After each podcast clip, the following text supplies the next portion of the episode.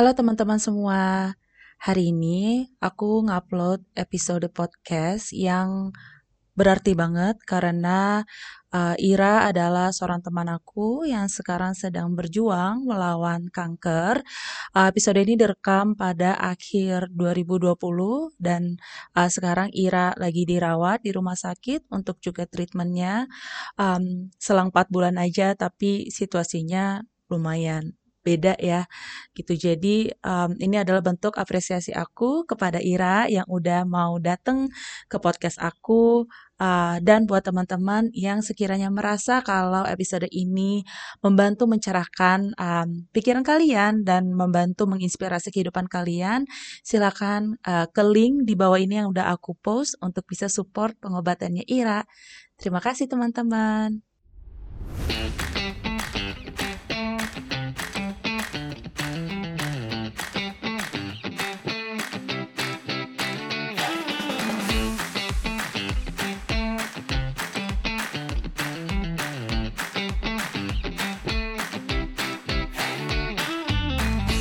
Hai semuanya, kembali lagi di Tips Centric. Hari ini kita mau ngobrol dan aku udah mengundang Ira, teman aku. Halo, hai, hai Ira. Apa kabar? Baik, how are Baik. you? I'm good, I'm good. Nah, kita mau ngobrol apa nih, Ra, hari ini, Ra? uh, kita sebenarnya mau ngebahas tentang kepo sih. Gimana caranya stay kepo ya. Betul, betul. Jadi um, sebenarnya sih aku pengen membawain tentang critical thinking. Jadi walaupun aku di episode berikutnya udah sempat ngebahas juga tuh tentang critical thinking, tapi aku menurut aku tuh kayak ini sesuatu yang penting banget. Uh, gak semua orang tuh mau belajar gitu. Jadi it's just apa ya one of my effort untuk mengajak kita semua untuk lebih kritis kali ya dalam berpikir dalam menerima suatu informasi yeah. gitu. Dan Ira ini adalah salah satu teman aku yang keponya juara. Jadi um, so so happy to have you here. Um, kita nanti akan ngobrol dan juga sharing-sharing tentang gimana sih cara mengasah kekepoan ya, Ra ya. Nah, ya. jadi bahasa mungkin, bahasa bagusnya curious ya ya. Curious. Betul, curious. Nah, mungkin Ira boleh kenalan dulu, Ra. Oke. Ti, lo ada panggilan buat pendengar lo gak sih, by the way? Apa? Apa ya? Belum kepikiran sih. Mungkin Belum tips and trick ya? kesel. Dibuat on the spot. Oke, okay, jadi, okay, jadi halo semuanya para pendengar tips and trick. Uh, gue Ira, gue uh, Consumer Insight Slice Product Manager di Ufit Vitamin Gummy. Orang-orang taunya vitamin yang kayak Yupi gitu. jadi gue sih di sini uh, sebagai uh, consumer insight, kerjaan gue sih basically ya itu, gue ngepoin konsumen-konsumen gue atau non konsumen gue yang um, kalau mereka pakai udah konsumsi UFIT itu karena apa sih gitu? Apa yang membuat mereka tuh suka banget sama produk gue? Terus kalau yang belum make karena apa sih mereka belum make? Atau kalau mereka even belum pernah minum vitamin karena apa sih gitu? Jadi gue ngepoin mereka uh, behaviornya mereka kayak gimana juga. Terus in terms of product manager itu pun gue juga ngepoin kira-kira di market yang lebih mature di luar sana itu kira-kira ada nggak ya barang yang bisa dipakai uh, juga yang kira-kira bakal dibutuhin sama orang-orang Indo terus untuk developing new product juga ya hal-hal kayak gitulah yang gue kerjain basically. I see. Jadi emang udah cocok hmm. banget ya untuk cerita tentang kekepoan, which is your nature of work juga membutuhkan itu gitu.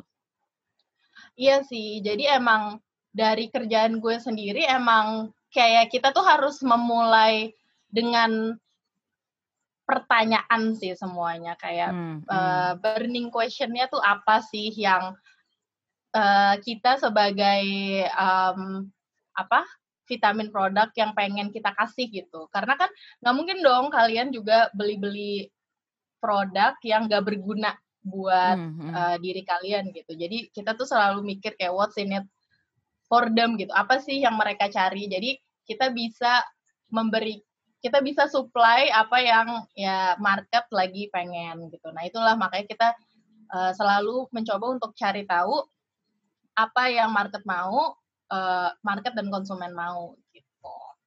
Tapi ya semuanya ini pakai proses sih. Gue nggak tiba-tiba yang kayak oke, okay, gue udah tahu gue mau di consumer insight for for the rest of my life gitu. Like lo juga tahu dulu gue pas waktu uh, kuliah, kuliah gue tuh akuntansi bu. Kayak jauh banget dari bisa nyasar ke sini it's a, it's a long journey sih bener. It's a very very long journey. Jadi uh, maybe unlike you know other other people uh, gue tuh uh, don't have the privilege uh, who yang yang udah tahu dari dari kayak kecil oke okay, gue pengen mengubah edukasi sistem in Indonesia gitu. I'm not that kind of person gitu. I'm basically hmm. a very chill, easy going person. Uh, dulu juga pas waktu masuk akuntansi itu pun karena gue cuma mikir kayak oh ya everybody needs accountant dan kayak udah hmm. gue ambil akuntansi gitu. Tapi turns out ya it's not for me gitu. Cuman ya ya itulah yang yang gue lakukan maybe a little bit background. Jadi dulu kan gue kuliah akuntansi nih. Terus uh, abis itu uh, udah udah lulus, biasa kan ada pressure dari dari orang-orang, terus even dari teman-teman sendiri yang kayak oh ya lulusan akuntan tuh biasanya masuknya accounting firm gitu. Oke, okay, hmm. penasaran juga sih kayak apa sih kok kerja di accounting firm sampai lembur-lembur gitu lebay banget gitu. Penasaran kan. Ya udah akhirnya gue coba tuh di accounting firm uh, for four years gitu. Gue nyoba empat tahun uh, dari audit terus advisory juga. Nah, tapi honestly dari dari gue um, kuliah pun gue tuh udah tahu kalau gue tuh sebenarnya punya hati di di marketing, especially di consumer behavior. Karena waktu itu tuh di kampus gue tuh ada subjek uh, namanya, iya, uh, judul subjeknya consumer behavior. Dan di situ tuh pas gue baca kayak, oh ini menarik juga ya subjeknya. Cuman I know background gue accounting, jadi gue nggak bisa yang pada saat itu gue mikirnya kayak masih yang super idealis gitu sih kayak oke okay, hmm. accounting ya udah lo accounting aja gitu. Jangan lo sia-siain. Dulu tuh gue mikirnya gitu kalau uh, udah empat tahun lo punya background accounting lo jangan sia-siain lah. Masa gue lo tiba-tiba kayak jump to another uh, another line of work yang gak related with your uh, apa background gitu. Jadi walaupun pada saat itu gue tahu gue suka consumer behavior cuman gue tuh masih ada rasa uh, dilematisnya gitu. Akhirnya ya udah gue cobain uh, kerja di accounting firm sampai empat tahun. Nah di situ tuh gue ngerasa ya hampa gitu loh ti gitu. Jadi kayaknya it was my 25 ya 25th birthday kayak biasalah hmm. uh, quarter life crisis kali ya. Jadi kayak gue tuh gue mikir um, kayak I I I don't want to do this for the rest of my life just because I can gitu. Nah jadi di situ gue udah mulai nih kayak oke okay, pokoknya gue gue kayak ngasih target gitu ti kalau ceritanya gue uh, by and by end of this year gue bisa dapat kerjaan yang gue mau which is yang related to marketing uh, gue harus ambil gitu. Mm, mm. Jadi ya udah akhirnya uh, gue coba uh, oh ini mungkin kalau kita ngomongnya calling agak lebay ya gitu. Tapi oh this is something that I kayak that excite me gitu. Yang yang membuat gue uh, kerja tuh jadi kayak semangat dan uh, gue ngerasa banget kayak curiosity level gue tuh meningkat ketika gue hmm. tuh pindah ke kantor ini. Karena ya first of all uh, gue juga baru dan basically kayak gue learn everything from zero gue nggak tahu apa-apa dari yang accounting background hmm. finance industry experience terus tiba-tiba kayak jump into consumer insight and marketing itu kayak I have zero knowledge nah di situ sih uh, baru tuh gue ngerasa kayak ya gue bisa apa ya gue mendapatkan apa yang gue suka lah yang kalau orang-orang bilang tuh lebih ke passion ya hmm. tapi passion overrated lah menurut gue at least ini something yang yang gue tahu it apa ya uh, yang yang bikin gue tuh punya driver lah in life. Karena for me career is the same like relationship kayak it it needs to be click gitu. Nggak nggak bisa yang kayak bland hampa just because you you know you get money from it gitu. Gue uh, unfortunately I'm that kind of people. Jadi ya ya itu sih makanya uh, gue tuh uh, da dalam apa proses perjalanan karir gue ya I think staying curious it's something that I you know that I value the most. Hmm, hmm. Menarik sih pas lo bilang tentang how your curiosity becomes your driver gitu dalam mencari hmm ke mencari, menjalankan apa pun yang lo kerjakan sekarang. So we're going to hear more about that. Mungkin sedikit apa uh, alur aja kali ya um, buat yang dengerin supaya bisa ngikutin juga. Jadi nanti kita akan ngebahas tentang apa sih curiosity itu gitu and how Ira defines curiosity in her own terms dan semoga itu bisa menginspirasi ke teman-teman semua yang kayak mungkin masih bingung curiosity itu apa. Um, terus kita kan juga ngebahas ya uh, ngobrolin tentang sebenarnya apa sih yang menghambat orang untuk bisa nggak curious gitu. Karena ada beberapa orang yang lempeng, ada beberapa orang yang kayak kepoan banget gitu. Um, but really is kita pengen cuman pengen mengerti kenapa sih itu bisa terjadi why it happens. Um, dan yang terakhir tentunya adalah tips and trik apa aja nih dari Ira yang bisa Ira share ke kita semua supaya kita semua lebih bisa apa berpikir kritis, um, terutama di bidang yang kita emang peduli gitu. Oke, Ra, langsung. Pertanyaan nomor yes. satu adalah what is curiosity in your own terms? um, apa ya? Kalau gue sih ngelihat curiosity tuh kayak rewarding experience ya, Ti. Hmm. Kenapa rewarding? Karena kayak when you interested in something, you're looking for more information gitu. Jadi hmm. uh, kak, jadi menurut gue the core of being curious itu lo harus interested dulu nih di subjek hmm. yang lo pengen kepoin gitu. Ya sama aja kayak kalau kita related ke relatein ke relationship. Nah, ini gue paling suka nih relate relate ke relationship nih. Buat buat kita ya Tia. nah, uh, kayak kalau ceritanya lo tertarik sama satu orang, pasti lo pengen tahu kan orang itu tuh kayak backgroundnya apa, Instagramnya apa, Facebooknya hmm. apa gitu. Tapi kalau ceritanya lo biasa aja sama orang itu ya ya bodo amat gak sih? Jadi kayak core-nya tuh pertama tuh itu, lo harus interested dulu. So when you're interested in something, you want to look for more information. And then hmm. when you get the information, itu tuh it, it's a rewarding experience karena actually uh, it's scientifically proven kalau ceritanya you get more no you you get new knowledge, you get new knowledge atau new information yang emang you're looking for, itu tuh bakal create uh, dop dopamine in your brain hmm. dan itu bakal ngasih ya dopamine itu kan hormon yang bikin bikin lo satisfy ya, bikin lo happy, which is sama kayak lo tuh do drugs and gambling, so it's very addictive hmm. gitu. Hmm. Jadi uh, menurut gue curiosity tuh kayak gitu.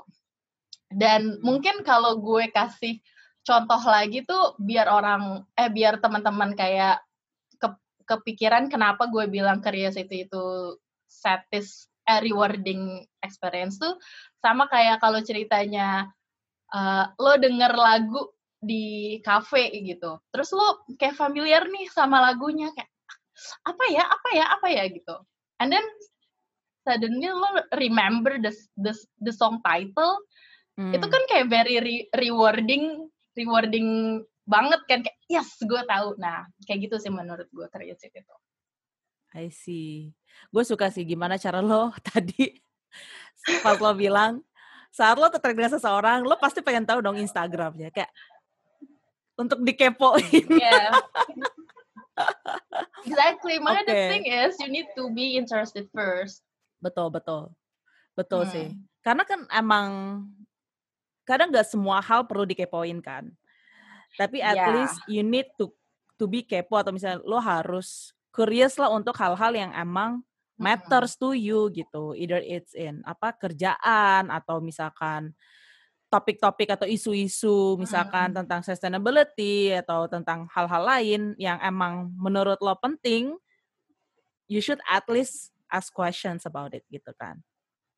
Iya, karena yang kayak yang kayak kayak lo bilang tadi itu tuh bener banget kayak setiap orang tuh em, menurut gue everyone is born curious. Cuman Hmm. nggak semuanya itu work or uh, do something in the thing that they're curious gitu loh. Hmm, hmm, Jadi, hmm. Kayak kalau lo curious curiousnya di bagian art, di bagian kreatif, tapi somehow lo kerjanya di engineer, it's probably ya lo nggak se-curious itu as Hmm, hmm. lo curious sama uh, kreatif ya kreatif industri gitu. Sama Hmm. aja kayak gue, maksudnya gue curious di bidang yang uh, gue tertarik, which is uh, consumers. I also curious in uh, self development. I Hmm. also like yoga and then poetry gitu. Nah itu hal-hal yang yang move me gitu. Cuman mungkin buat lo, lo enggak kayak gitu. Mungkin lo tertariknya di zumba gitu, bukan di bukan di yoga. So it's fine gitu. Jadi That's emang fine. beda-beda Yeah. aja.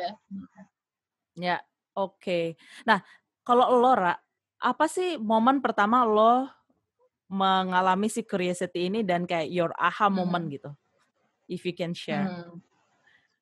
Karena gue jadi kepo ya. Eh, Gue interested ke Ira.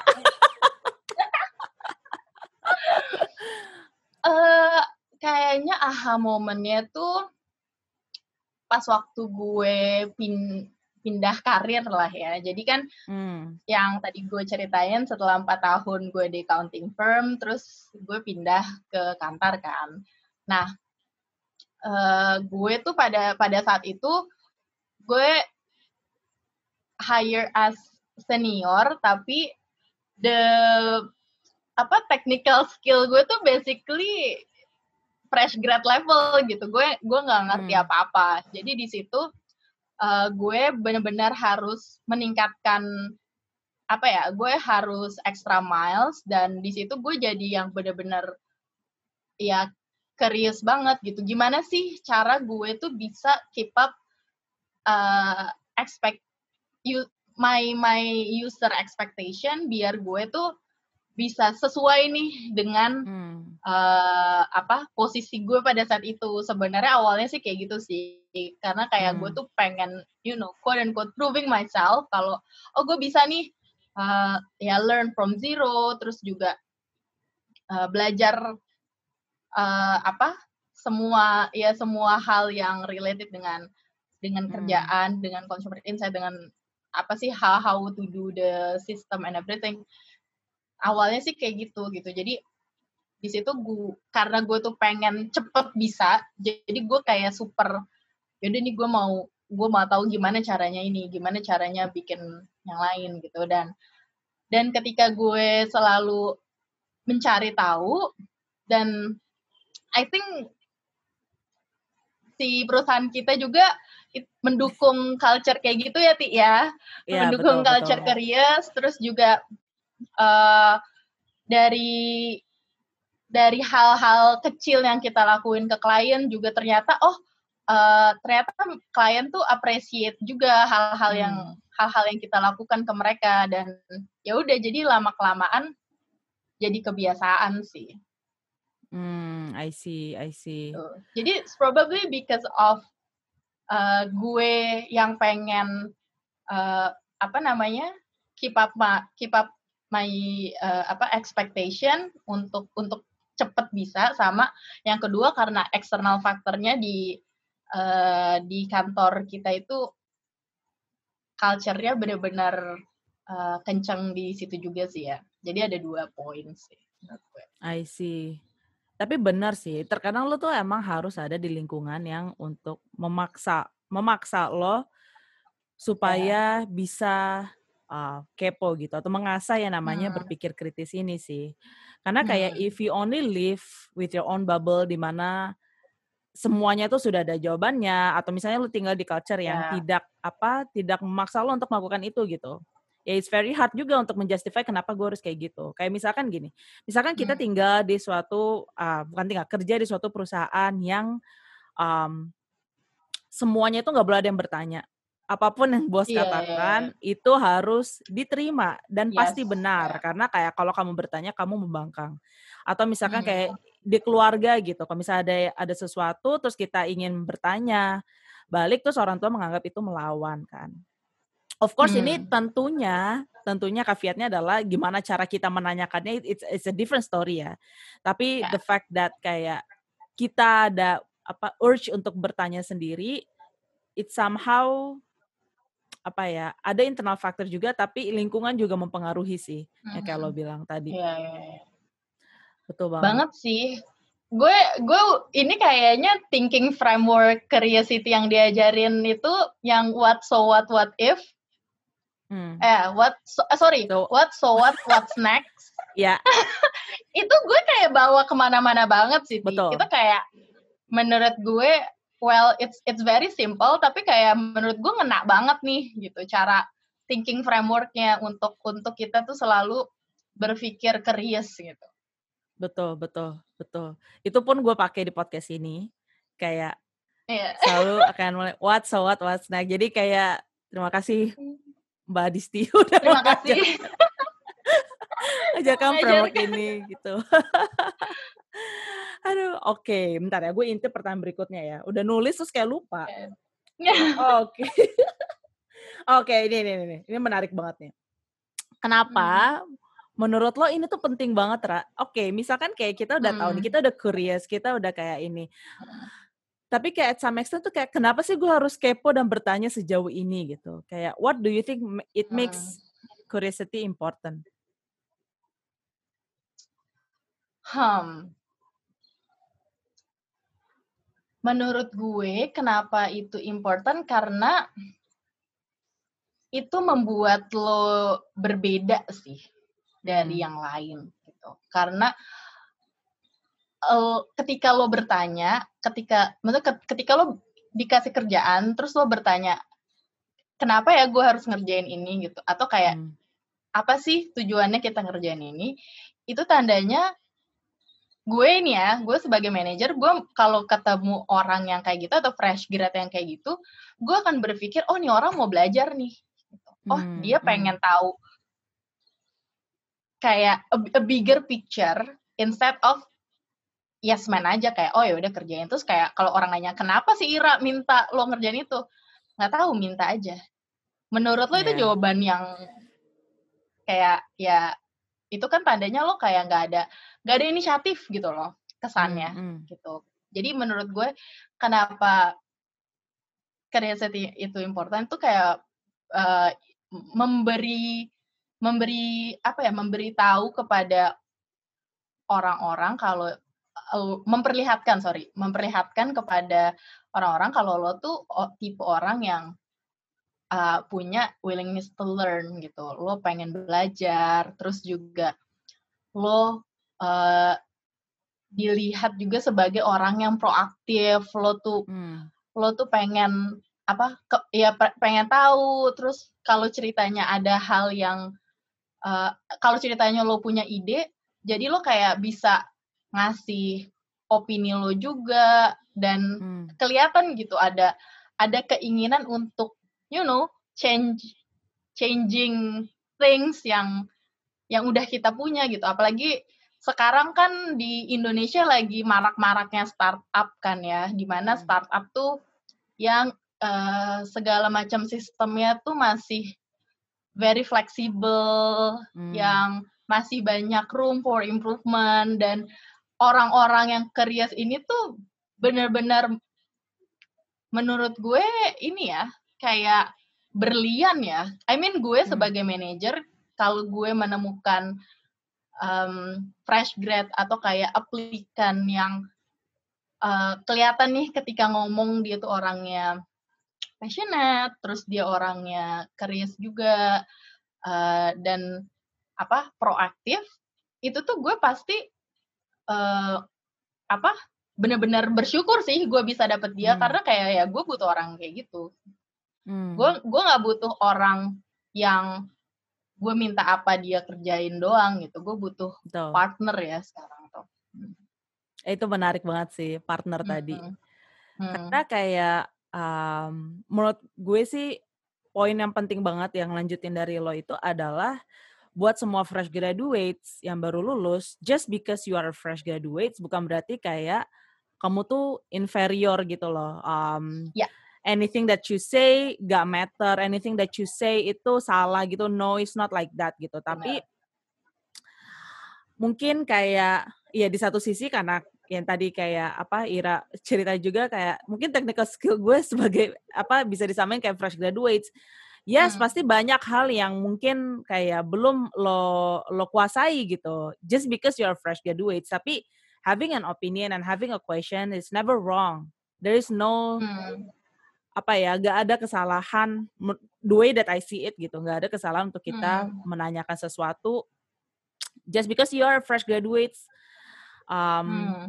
atau misalnya orang yang baru switching jobs gitu kayak yang Ya. benar-benar menghadapi industri baru gitu karena Hmm. tadi sih yang kayak Ira bilang itu menambah apa ya membuat diri lo berbeda dan itu tuh Mm. mengasah your own personal development juga untuk bisa lebih apa ya open for new knowledge dan intinya sih nggak being Mm. ignorant sih yang Ya. paling sebel itu adalah karena kalau kamu misalnya nggak berani bertanya terus nanti bisa dikerja disuruh mengerjakan sesuatu terus mengerjakan saja gitu mengeluhnya di belakang biasanya.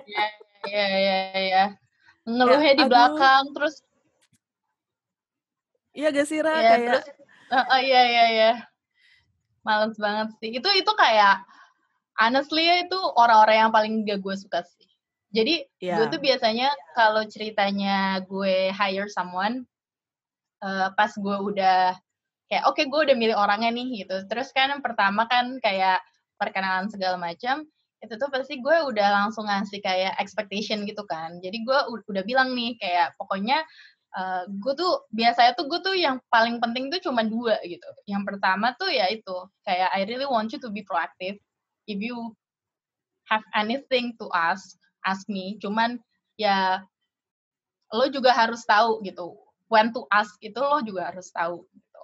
Terus yang kedua adalah ya the the willingness to learn gitu gimana cara lo bisa uh, adaptive in in new environment adaptive with me as uh, ya as your manager and then uh, gue selalu bilang kalau gue di sini nggak lebih pinter dari lo gue cuman lebih Hmm. lama kerja dari lo Hmm. jadi if you have any opinion feel free to to throw it gitu. Karena ya udah kita di sini kerjanya bareng-bareng. Hmm, hmm. kayak gitu sih. I think that is very important juga untuk seorang leader gitu ya bisa memfasilitasi itu gitu. Karena banyak juga orang-orang yang udah di jadi manajer atau leader itu dia nggak mau ditanya. Karena Ya, ya, somehow itu mempertanyakan kredibilitas Ya. mereka gitu. Padahal it's not the case. So I Ya. think that's also a shift of mindset yang perlu dipakai sama leader-leader sekarang gitu karena kalau enggak Hmm. you will kill that curiosity level in which yang sebenarnya Hmm. bisa mendiscover banyak hal baru, banyak inisiatif baru yang harusnya kesebut jadi nggak kesebut karena itu sih. So you should work Hmm. both ways juga. Ya.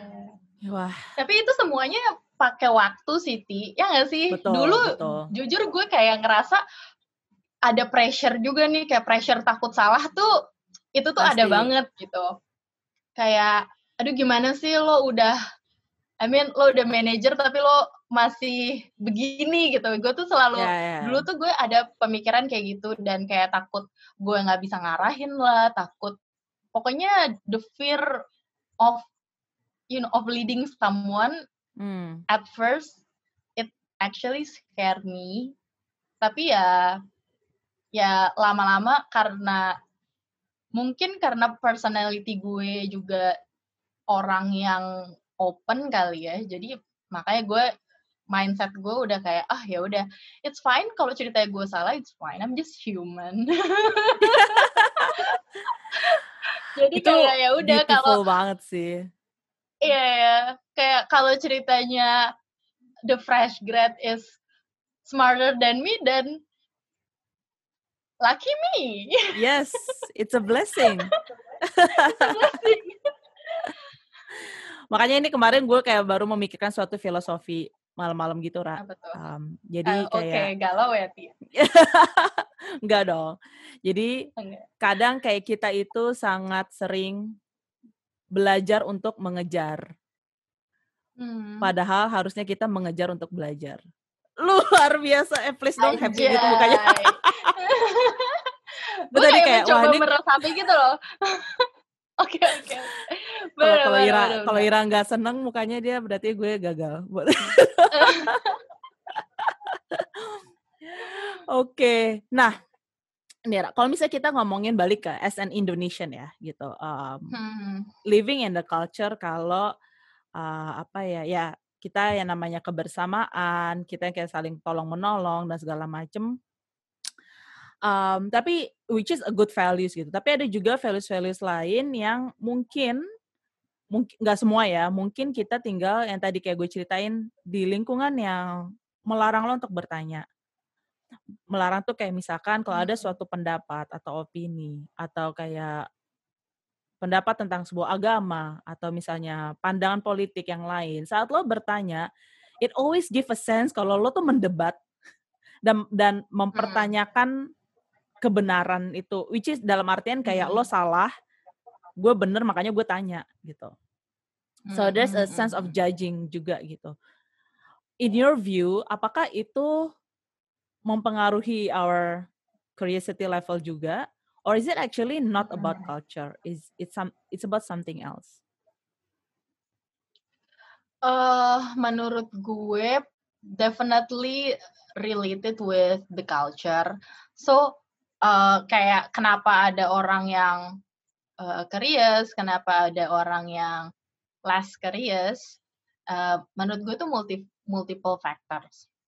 Kalau yang tadi lo bilang, ya yang pertama itu related to external factors, ya social norm itu pasti ada banget lah ya Hmm. dengan eh, apa Indonesian yang eh, you know kayak kita tuh tinggi banget sense of belongingnya terus kayak being stand out tuh is actually frowned upon. Jadi em, orang-orang tuh kayak ada ada apa ya ada rasa takut untuk stand out tuh eh, itu something yang kita udah di apa ya ya udah dibangun dari kecil gitu. Jangan ngelawan orang tua gitu. Jangan ngelawan orang tua terus harus sopan sama orang yang lebih tua hal-hal kayak gitu gitu itu itu eh, pasti ngaruh sih ke gimana cara kita tuh ya terima-terima aja jatuhnya apa yang diomongin orang yang lebih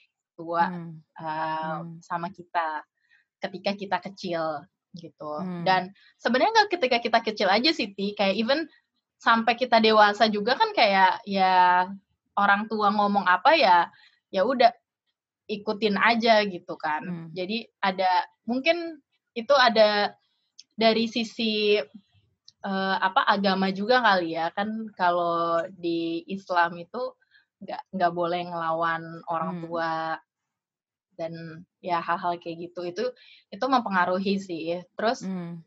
menurut gue yang kedua juga um, other than uh, related to school system menurut Hmm. gue di Indonesia sendiri kita tuh nggak diajarin untuk berpikir ting eh berpikir kritis at Betul. least zaman zaman kita ya Tia gue nggak tahu sih zaman sekarang kayak sekolahnya kayak gimana mungkin udah berkembang kayak I don't know gue gue cuman relate to my past experience dulu kayak kita diajarinnya apa sih? Cuman berhitung dan menghafal gitu. Jadi betul, betul, kita nggak diajarin kayak kenapa kenapa gitu. Kita nggak Hmm. terbiasa untuk uh, berpikir why why this happen gitu. Kita cuman kayak Hmm. oh ya udah besok ulangan terus uh, semua pertanyaannya tuh ada di ada di textbook yang ya udah kita harus ngafalin Hmm. aja gitu. Jadi ada ada sense di mana kayak ya udah kita terima terima aja lah terima terima terima terus mungkin baru kuliah kali ya kita mulai diajarin kayak apa sih Em, jadi pembelajarannya tuh bukan satu arah tapi dua arah gitu ya kalau zaman kuliah. Tapi dari TK sampai SMA tuh kita kayak selalu satu arah dari guru ke murid terus gitu. Betul. jadi eh, dari apa ya dari eh, gimana cara kita tumbuh dewasa itu mempengaruhi sih Makanya Hmm. kalau kita bandingin orang-orang Indo sama orang-orang eh, Western nah itu beda banget tuh. Dari zaman mereka kecil mereka tuh kayak udah terbiasa berpikir kri- kritik. Bahkan kayak mereka sometimes kalau gue kalau gue ngelihat di video-video gitu kayak kadang-kadang gue malah ngerasa kayak anjir nih kok kurang ajar ya sama orang tuanya gitu. Tapi mungkin it's it's, it's something usual gitu buat mereka untuk melawan apa yang mungkin nggak Hmm. pakai kata melawan kali ya kayak challenge challenge, Challenge, apa ya. yang ya orang yang orang tua kayak cara berpikir orang tuanya gitu Hmm. Eh, sedangkan kalau kalau untuk kan tadi kan gue bilang itu yang related to external factor Eh, Hmm. tapi ada juga nih internal factornya gitu internal factornya tuh sebenarnya as simple as karena lo tuh nggak tertarik sama subjeknya gitu. Jadi Hmm, hmm. ya lo nggak curious aja untuk mencari tahu. It's actually eh, sama kayak waktu gue di accounting firm itu Siti. Kayak gue Hmm. ngerasa ya nggak tertarik aja gitu. Walaupun gue mencoba asli gue mencoba kayak gue coba nih kayak oh oke weekend gue coba ah baca buku tentang internal audit. Anjir gue tidur gitu. Hmm. kayak gak tertarik aja Ya, ya, ya, ya, apa ya, ya ya. ya udah gitu nggak nggak bisa dipaksain juga gitu tapi bukan berarti dengan you know dengan all the social norms and how you raise itu ngebuat lo jadi nggak bisa berpikir kritis sih menurut gue karena itu something yang bisa di develop sih I see. Ya itu proses pembelajaran sih. Nggak tiba-tiba Iya, kayak iya, iya. Lo bangun suatu hari terus tiba-tiba lo nanya orang semua pertanyaan yang bisa ditanyakan yang enggak juga kayak Hmm, one step hmm, at a time gitu. Cuman emang hmm. tadi balik lagi ke poin lo yang orang bule ya. Mungkin kalau ngikutin gitu Hmm. kayak selebriti atau misalkan Hmm. berita yang banyak isu lah isu sosial kemarin yang Black Lives Matter and so forth. Mereka itu kan sebenarnya mengkritisi kan, mengkritisi policy, mengkritisi suatu Hmm. kejadian gitu. Um, in which gue nggak bilang di Indonesia nggak ada, di Indonesia juga banyak gitu. Iya. Tapi they they they really apa ya? Um, I think mensuarakan itu dengan research, dengan data, Hmm. dengan dengan cara yang memang Iya. bukan yang kayak asal asal ngerti gak sih? Asal Iya, asal iya, iya, iya, iya. ngelabrak gitu, asal marahin Iya, iya, gitu kayak when jadi Hmm. gue kemarin nonton masterclass. Um, Hmm. dia bilang hal yang paling bahaya terutama untuk scientist itu adalah ignorant.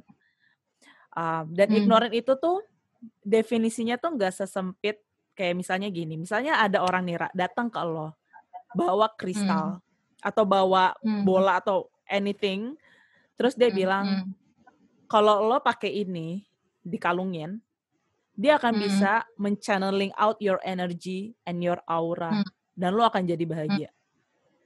Hmm. Lo percaya atau enggak? Enggak lah. Exactly, that's the way I respond gitu kan. Tapi yang Heeh. menariknya di masterclass itu bilang seseorang yang bilang kalau langsung reject that kayak gak apaan Heeh. sih gak jelas lo bohong gitu Heeh.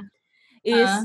As ignorant as people oh gue percaya uh, oke take my money dan gue kayak gue percaya banget I will I will use this gitu. Mm. karena it should be something yang kayak oke lo bilang ini adalah bola yang bisa channeling out my energy and aura. Mm. bolanya terbuat dari apa? Have you done a research on that? Apakah ini sudah Hmm. di approve ataukah ini? Mm. bla bla bla kayak there's a lot of questions sampai akhirnya bisa sampai di titik di mana lo menentukan oke it's a scam Hmm. atau it's something Hmm. yang actually mungkin real gitu dan mungkin ini yakin banget Hmm. sih orang-orang yang dengerin ini tuh pasti kayak ya elah itu doang dipikirin gitu kalau saya kayak ya elah it's it's it's nothing kayak gak usah dipikirin gitu kan that's true mungkin itu nggak perlu dipikirin tapi it's just illustrating how actually there's Yeah. just a lot of things that you can criticize um in a good way terutama di Indonesia cara penyampaian tuh penting banget kan Ra you cannot like kayak Yeah. orang bule yang tiba-tiba uh, mungkin lebih vokal atau lebih tegas atau keras Hmm. gitu kayak of course lo nggak bisa nge-challenge nyokap lo gitu misalkan dengan nada kayak kenapa sih kayak gini Iya. salah lagi gitu kan kayak kalau nggak diusir dari rumah there's Kayak just- nanti mama menangis. Oh, Iya. so I think apa ya curiosity itu at least keinginan dari lo untuk melihat dunia dari perspektif yang lain dan really find out the why gitu. Um, dan cara menanyakannya is a different discussion ya. There's just a lot kalau misalnya kayak kamu Google kayak apa uh, the technique to ask questions gitu itu banyak banget. Tapi at least in Hmm. this episode, we just want to highlight curiosity is important no matter status lo apa, fresh graduate, boss, atau if you just belajar ini atau mungkin kayak udah lama banget mempraktis curiosity. Iya ya. Mungkin eh, relate ke yang si penjual berlian tadi. itu itu gue kayak kepikiran satu term juga nih yang diajarin dari eh apa pas gue kerja di accounting firm itu. Kita tuh kayak di dia apa di brainwash-nya adalah trust but verify. Hmm. Jadi kayak when you meet someone, when you know, uh, when yeah people offer you something or you read something on the internet Hmm. gitu, ya defaultnya ya ya trust, bukan yang kayak langsung reject gitu. Tapi uh, lo harus verify juga ini Hmm. Infonya dari mana, terus uh, apakah benar atau enggak gitu. Jadi uh, kayak ketika lo dapet broadcast message gitu ya dari WhatsApp, Hmm. itu juga nggak yang langsung tersulut emosi, terus langsung share everything to your contact list gitu. Tapi ya lo ask to yourself, ini benar gak ya beritanya? At least the, the least thing you can do is Google it gitu kayak benar apa Ya. enggak. Mungkin, Betul. tapi ini mungkin lebih cocoknya sama bapak-bapak ya Beb ya. Kayak kalau kalau millennials atau millennials kayak enggak lah ya.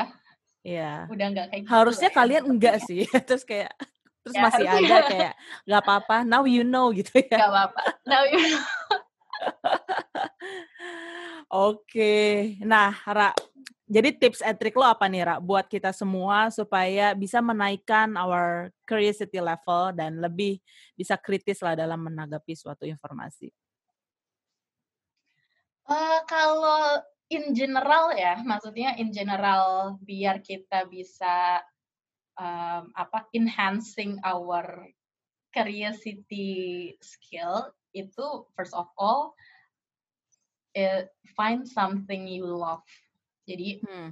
uh, subjek yang bener-bener you know ring a bell gitu. Jadi Hmm. lo tuh emang genuinely tertarik sama that particular subject. Nggak harus satu subjek, can be many subjects juga gitu. Uh, cuman that's the I think the first important thing. Terus juga yang tadi Titi constantly ngomong about asking questions itu juga very important. Jadi uh, for me, gue tuh nggak, gue tuh selalu percaya there's no stupid question. Jadi Hmm. uh, mungkin dari dari para uh, apa manager-manager yang dengerin podcast lo juga, uh, the important thing is to create a safe place di mana Hmm. orang-orang tuh ngerasa lo tuh nggak apa-apa gitu untuk nanya. Hmm. Jadi nggak nggak pressure untuk kayak karena ya again pas waktu gue fresh grad pun gue juga ada pressure kayak anjir pertanyaan gue berkualitas gak ya? gitu untuk Betul. untuk apa ditanyain gitu. Ada pertanyaan ada pemikiran kayak gitu juga. Terus ya definitely uh, read more listen to podcast or YouTube uh, related with the subjects that you're interested in.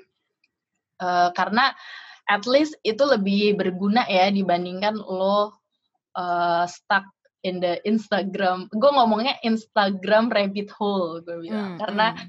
ketika lo kayak scrolling or lihat story terus ada di tag oh orangnya ganteng nih gitu. Terus kayak di klik oh iya ternyata dia udah punya pacar. Terus lo lihat pacarnya pacarnya oh pacarnya followernya banyak. Oh dia selebgram. And everything kayak tanpa lo sadari kayak tiba-tiba tuh kayak udah sejam sendiri gitu. Lo udah Iya, iya, iya, ngepoin iya, iya, kayak iya, iya. Somebody you don't know yang yang nggak beneficial lah ya buat buat hidup lo gitu mendingan lo nge- dengerin podcast atau eh, dengerin ya YouTube dan I think yang terakhir itu yang paling important sih be brave sih karena menurut Betul. gue being curious itu scary Hmm. karena eh, ya lo harus challenge yourself gitu. Kayak ketika ketika lo mau nanya pasti ada hal yang membuat lo nggak pengen nanya. Ketika lo pengen menyampaikan opini, opini lo pasti ada hal yang membuat lo kayak aduh opini gue bagus nggak ya? Jadi kayak pasti ada sesuatu hal yang stop you. Jadi it's it's scary tapi it's worth it actually. Jadi Hmm, hmm. I know pas awal-awal pasti lo tuh akan hesitant, tapi ketika lo melawan eh, melawan itu, lama-lama itu akan form the habit dan lo akan ngerasa ya udah, it's me Hmm. gitu. Kayak ya lo akan terbiasa untuk untuk apa sih menyuarakan opini lo dan bertanya gitu sih. Betul sih, betul. Setuju banget. Jangan lupa dengerin podcast tips and trick ya, promosi. Enggak, enggak, enggak. There's just there's there's a lot of good contents out there sih, seriously gitu kayak YouTube. Iya iya iya gue lihat kayak tentang yang growth mindset itu menurut gue penting sih lo untuk untuk millennials itu related juga tuh tentang curiosity. Yes, betul. Dan I think the most beautiful part of everything itu adalah ini adalah proses pembelajaran gitu. Um, Exactly. a lot of people pengen langsung jump, oh I'm a good critical thinker, I'm a good I'm a good Hmm. curious person gitu. Which is good kalau misalnya lo bisa langsung besok Hmm. pas bangun tiba-tiba jadi berubah jadi orang lain gitu. But it's not, that's not how it works. Um, mungkin yang yang selalu yang values yang selalu gue percaya dan yang selalu gue jadikan alasan kenapa gue lanjutkan podcast ini adalah it's all about the process gitu. Kayak tadi ya, Hmm, mengejar untuk belajar ya, bukan belajar untuk mengejar. Jadi benar. It's something yang ya udah pelan-pelan at least you have apa ya, brave enough untuk bisa bertanya gitu sih. Dan Hmm. banyak apa ya quotes gitu kali ya yang kalau misalnya mungkin lu sering dengar juga kali ya Ra, yang kayak there is no Hmm. stupid answer there's only stupid questions I think that is wrong Ada ya. Hmm. I think there is no stupid answer and there is no stupid questions Ya, but of course Ya, dia- if you ask great questions you will have a great answers juga gitu mm-mm. Uh, so Sebenarnya gue punya cerita nih dari kayak Hmm. em, salah satu eh, biografi yang gue baca. Eh, lo tahu apa? Eh, Phil Knight, CEO-nya Nike. Hmm, Jadi sebenarnya ketika dia memulai Nike, itu dia tuh cuma nanya, coy. Dia tuh hmm, nggak punya apa-apa gitu. Jadi em, pada saat dia lulus dari Stanford, dia tuh kayak pengen keliling dunia gitu. hmm, Eh, cuma dia tuh dia tuh dari dulu tertarik nih untuk eh, import Onitsuka kan dulu belum ada Nike nih. hmm. Jadi dulu tuh dia tuh jadi distributornya Onitsuka di Amerika nih Ti. Hmm. Nah, uh, waktu itu dia um, punya pemikiran kayak gitu, tapi kan dia nggak punya apa-apa kan. Hmm. Nah, akhirnya dia keliling, sebenarnya nggak keliling dunia sih, intinya dia kayak abis dari lulus, dia uh, pengen kayak naik pesawat, terus dia pertama ke Hawaii gitu. Hmm. Dari Hawaii, terus dia mm, memutuskan buat ke Jepang, buat jalan-jalan. Biasa tujuan, biasa kan kalau bule kan kayak gitu kan yang oke okay, Iya. gue mau explore nih uh, apa sih uh, dunia lain gitu. Akhirnya dia ke Jepang, terus pas ke Jepang ini uh, kan dia jalan-jalan nih sebenarnya. Terus dia kayak kepikiran aja, eh apa gue coba telepon si Onitsuka ya gitu. Hmm. Terus dia bilang gitu, kayak dia uh, dia ke Kobe, itu kayak Onitsuka tuh kantornya di situ. Terus dia telepon aja. Gitu. Kalau uh, dia bilang dia deg-degan tuh kayak anjir gue nggak punya apa, dia literally nggak punya apa-apa, dia cuman lulusan lulusan sekolah gitu lah, baru lulus. Dia telepon, terus dia nanya gitu, gue boleh nggak ketemu sama salah satu bosnya lah, gue lupa namanya Hmm. siapa. Terus turns uh, emang kamu siapa? Gitu. Terus dia kayak cuma bilang aja, gue investor dari US, pengen distribute Onitsuka di market US gitu. Hmm. Dan ternyata emang Onitsuka itu lagi pengen distribute sepatunya ke US. Jadi kayak Hmm. lo nggak tahu gitu. Kayak kalau cerita, lo bayangin kalau ceritanya si Phil Knight nggak nanya itu, nggak akan ada Nike sekarang gitu. Cuma dia memberanikan diri bertanya, knowing dia nggak punya apa-apa. Even um, nama company pertamanya itu Blue Ribbon, itu dia bikin pas ditanya sama uh, pas dia meeting sama Onitsuka Onitsuka person ya. Jadi kan akhirnya mereka meeting nih. Mereka meeting, terus pas meeting itu ditanya sama Onitsukanya, emang nama perusahaan distributor lo apa? Hmm. Kayak nggak punya kan? Dia kayak Yeah. On the spot langsung mikir kayak, oh the name is Blue Ribbon. Kan waktu itu nggak ada internet ya, jadi nggak bisa Yeah, dicek. yeah. Jadi ya udah, udah dari situ mulai ya. Kayak bayangkan kalau Phil Knight tuh Oh. nggak berani nanya. Nggak ada deh tuh Nike Yeah, Nike yeah, yang yeah. kita pakai sekarang. Betul, betul, betul, betul. So Mhm. one simple question can lead into Hmm. so many opportunities. I know. I think that's a that's a very good example, Sira. Hmm.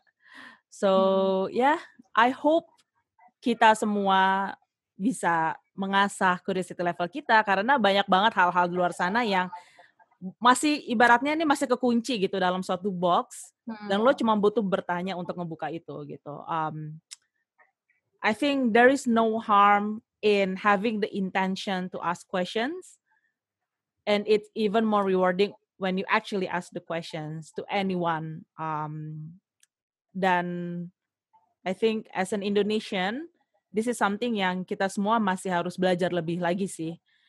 Um, knowing kayak Ya.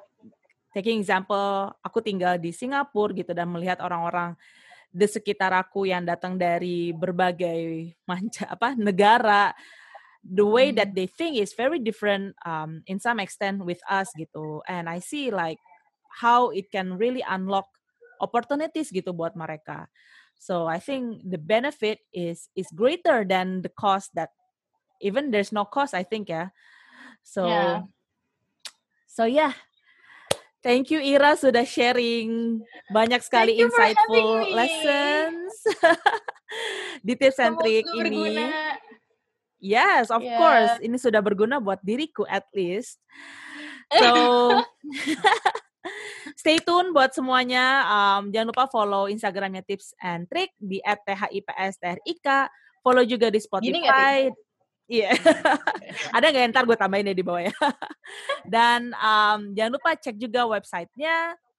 Karena there's a lot of uh, exciting stuff yang kita uh, upload di sana juga. So see you in the next episode. Bye bye.